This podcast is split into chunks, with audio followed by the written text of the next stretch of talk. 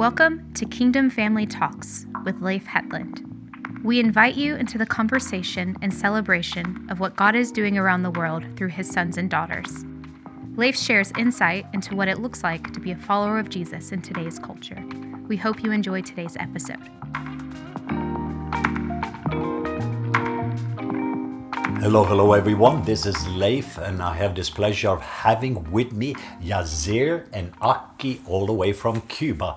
Uh, they are our spiritual family and is also the one uh, that uh, is running GMA in Cuba and also the Lighthouses of Love. And I wanted uh, you guys to hear a little bit from them. Uh, they have been such a blessing in our life. So, Yasser and Aki, welcome. Uh, thank you, thank you, Papa Leif. Thank you. Oh, hello to, to everybody. It's a pleasure to be here with Papa Leif and his family. And well, as Papa Leif uh, was telling you, we are we are experiencing a very powerful movement in Cuba about about lighthouses of love. This is amazing. Yeah, we are so grateful for what God is doing in Cuba. We are very excited seeing the explosion, the movement, the revival that God is doing among the communities in Cuba. The lighthouses of love is a vision that we got from Papa Leif. Uh, God gave this vision to him, and he passed this vision to us. And the last uh, last year, uh, he came to Cuba, and he ministry off in, in a way that empowered that vision. And from that moment on, uh, it we have an explosion there about lighthouses of love. It's amazing that we are living right now in Cuba. Hey, uh, Aki, just explain for a moment. If we came into a Lighthouse of Love Cuba, what would that look like? If we took them with us, visited Cuba, come to a home, a Lighthouse of Love, what would people feel and what would they see? Yeah. In Cuba, uh, if you go now to a lighthouse, it could be uh, in a house, it could be in a school, it could be in a hospital, it could be like we have Government. yes In the in government place places. where the government is Yes.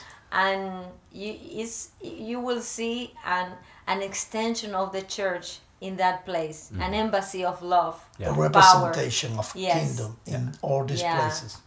it's a, a representation of the sons and daughters of God in that place where they can show the love of God, where they can love people, pray for the people, uh, help the people. It's, it's been the light and salt in that places. And yesterday we got a picture of uh, some children. Yes. Yes. So tell me about lighthouses of love among children. Well, because it's it, the uh, one of the good thing of lighthouses of love is that it's not something square. You know, it's a, you. There are many way to to do lighthouses. For example, we have a light a lighthouses of love for young people, but we have lighthouses of love for children too, and it is amazing because we invite children to houses, and we s- uh, speak about Jesus, and we love them well, Yeah. and yeah, it's powerful. Yeah, they have they they have fun. Even we have teenagers who are leading lighthouses of love for children.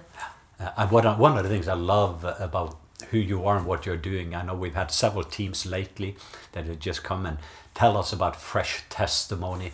You have everything from a used to be a witch that got gloriously saved, healed, and delivered, that is leading eight lighthouses of love. You had a murderer that had been abused, ended up in prison, came out, got healed, and is now leading. So I just the testimonies and the stories of ordinary people meeting Jesus, being changed. Now they're opening up their home, and those homes as being lighthouses of love to their neighbors and to their community. Yeah, um, a powerful testimony that we have in our community is uh, I brought the light to that place that is a salon of uh, Lee. She she's a hairdresser, and uh, one day Papa Le was in Cuba, and I was sharing with him that in our community there was a hairdresser, and she was the best in our community. But I told him I don't go to that salon because I don't want that she touches my my hair because she's a witch. And Papa Le said, "And do you believe that?" Aki say, Papa Lay yes. open open his eye like I say yes, of course. And he said, you need to repent because Yes. when you go there and she touches your hair, she will receive of what you have. I say, okay. so I, I, I went there to that salon to bring the kingdom of God, to, to bring the light, the love of Jesus, and this is what I did. Mm. I just love her.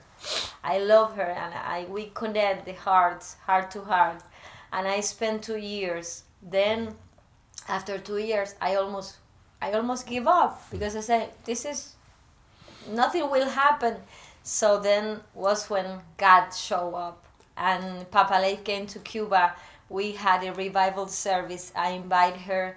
She accepted Jesus, and that was amazing. What what Lee now she's an, our strongest spiritual uh, leader. She she's is. a so special daughter, spiritual daughter.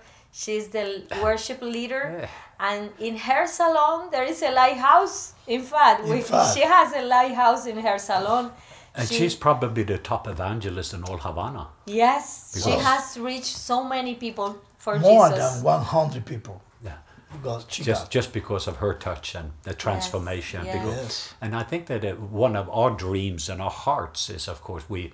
Uh, uh, first of all, I wanted to honor you for because we hadn't even processed. I just shared about a seed, and now there's a tree full of fruit, and it is about to becoming a forest all over Yes, Cuba. Yeah. yes. And then in August, I will take that to Pakistan. We're going getting into Afghanistan and Kashmir, and then to Bangladesh and Indonesia and other countries of the world. But what God is doing in Cuba now is becoming a prototype in many ways, and it encourages me that in one moment somebody can live in darkness, and a few months later they will lead a movement. Yes. That it doesn't take that much if you have an environment on earth that looks like heaven, where people can experiencing a God like Jesus. yes. Oh, that is that, that is happening with another uh, woman.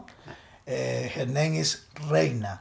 Reina. Oh, Reina, uh, she used to live a very bad life, but uh, some somebody invited her to our church.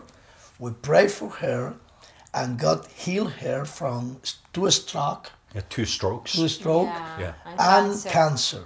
Wow. So she opened her house to be a lighthouse of love. So right now she's a she's another strong, Strong evangelist, evangelist. and she's invite many people from her community. To And because lighthouse. people know her very well, Yeah. people are very impacted. Say, what happened with this lady? So this is another testimony. She invited a, a neighbor, and the neighbor she was uh, she needed an operation in Gisela. her heart. She invited her to her lighthouse, and the woman, the neighbor, was healed. Was so healed. now she doesn't need an operation. No, she and, was and, healed. and she got she got healed from yeah, her eyes Cararata too. Before Cararata. we, before we came. Ca- wow. Cataract, yeah. Yeah. Wow. And I just, uh, for people that are watching, and I know you will hear a lot about lighthouses of love. We will talk about it. We will help you to understand more what it is. Perhaps you end up with a lighthouse of love in your home or in your business, in your school, because I think this is also for America, it's for all over the world, just a very easy way to actually, uh, people are living in darkness. A lot of people are drowning in the ocean of situations and problems. And I grew up in Norway. And I think this was part of it. And, and every morning in the front, I'm going to actually find a picture and send to you. But when I grew up, you could see the North Sea is in the front of us. And many times there's storms and darkness. And we had a lighthouse right here. And there was another lighthouse there. I saw that every morning when I woke up. During the day, I saw those two lighthouses. And what it did, it helped people to navigate in the storms mm. when they don't know what to do. They know how to navigate because there was a lighthouse. What would that look like in every neighborhood? In every city, in every school, everywhere, there will be a lighthouse of love where people can navigate. They're looking for a home, a place of belonging. And I know so many other people, this is primary for a partnership that is investing in this. They are investing in love.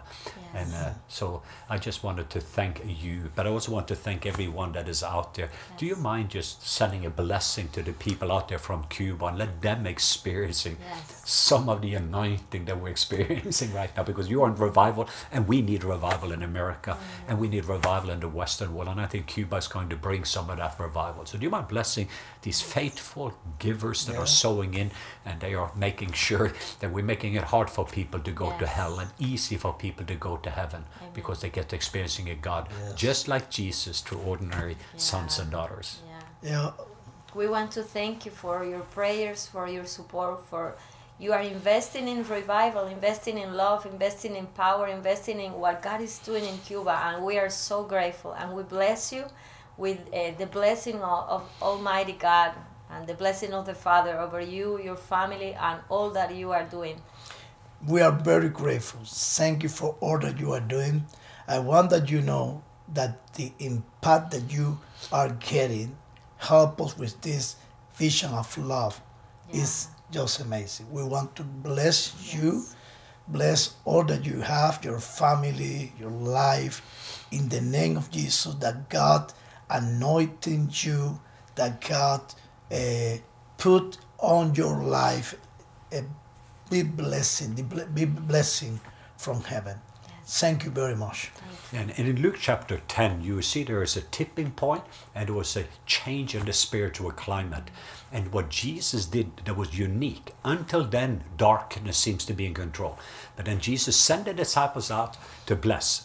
So I want you to be a blessing to the people around you. Start to bless people. Then they ate with them. He said fellowship with them. Mm. Commune, connect with the people around you. Then he said meet their need, may heal the sick, meaning whatever need they have, you and I start to meet that need. And then you get an opportunity to share the gospel. He says share now the good news. Let us represent good news to a world that deserved experiencing a God like Jesus. I love you guys and thank you so much for just uh, allowing our Cuban family to share with you some good news. And I hope this has given you a fresh baptism of hope in what is taking place in your life and in America. Thank you guys. Love you. Thank you. Thank you, Papa Lane.